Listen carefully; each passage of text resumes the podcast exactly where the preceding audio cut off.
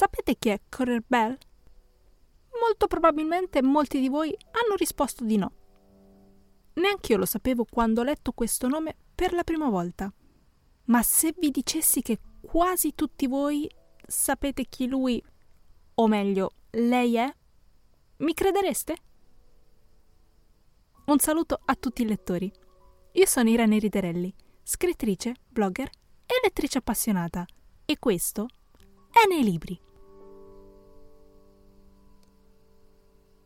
Come ho detto prima, sono sicura che avete sentito parlare di questa misteriosa persona perché lui, anzi lei, è l'autrice di Villette, il professore, Shirley, Emma, Jane Eyre. Se avete esclamato Charlotte Bronte, sì, avete ragione. Si dà il caso che Coral Bell è uno pseudonimo che la scrittrice ha usato per un breve periodo di tempo. Infatti Jane Eyre, l'argomento dell'episodio di oggi, è stato pubblicato sotto il vero nome di Charlotte. Quindi, se siete pronti a lasciarvi travolgere dal potere della ribellione di Charlotte Bronte, mettetevi comodi e godetevi l'episodio di oggi.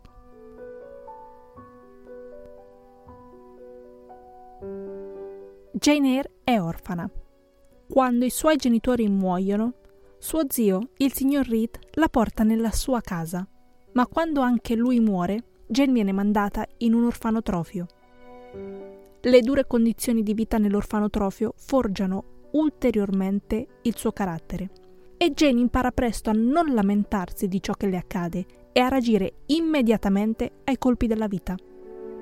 Mentre a Lowood riceve la formazione necessaria per diventare una governante Grazie alle sue abilità viene chiamato Thornfield, la dimora di Mr. Rochester. Il signor Rochester è enigmatico, sfuggente e impenetrabile. Questo è ciò che fa innamorare Jane di lui.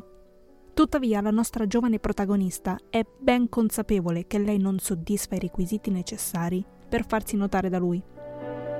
Ma quello di cui non si rende conto è che il signor Rochester è già perdutamente innamorato di lei. La profondità della sua anima, la sua innegabile intelligenza e l'incorruttibilità del suo spirito è ciò che lo hanno fatto capitolare. La cieca passione per Jane è così forte che la paura di perderla, a causa del suo oscuro passato, lo spaventa così tanto che decide di affrettare il suo matrimonio con lei prima che la verità venga alla luce. Il giorno del loro matrimonio Jane scopre cosa nasconde Edward Fairfax Rochester. E sebbene lo ami con tutto il suo cuore, non può ignorare ciò che ha appena scoperto. Quindi l'unica cosa rimastale da fare è scappare da Thornfield. Poco dopo la partenza di Jane, un incendio devasta la casa, ma lei non scopre cosa è successo fino al suo ritorno. Sebbene la ragazza abbia cercato di reprimere i suoi sentimenti per molto tempo. Il destino trova sempre un modo per riunire ciò che l'anima reclama. Jane è coraggiosa, forte e indipendente. La forza di Jane risiede nei suoi momenti di introspezione. A volte la praticità che la caratterizza la fa sembrare fredda, ma in realtà è solo una donna consapevole di se stessa e delle sue risorse, dei suoi punti di forza e di debolezza.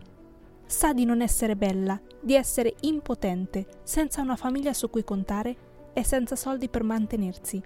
Ma tutto questo non la ferma. Sebbene questo capolavoro sia stato scritto nel 1847, è ancora attuale, perché ci mostra come i problemi affrontati dalla protagonista non sono poi così diversi dai nostri. Charlotte Bronte ci guida attraverso ogni fase della crescita di Jane, mostrandoci come la sua personalità forte e positiva le permetta di adattarsi alle circostanze che affronta ogni volta.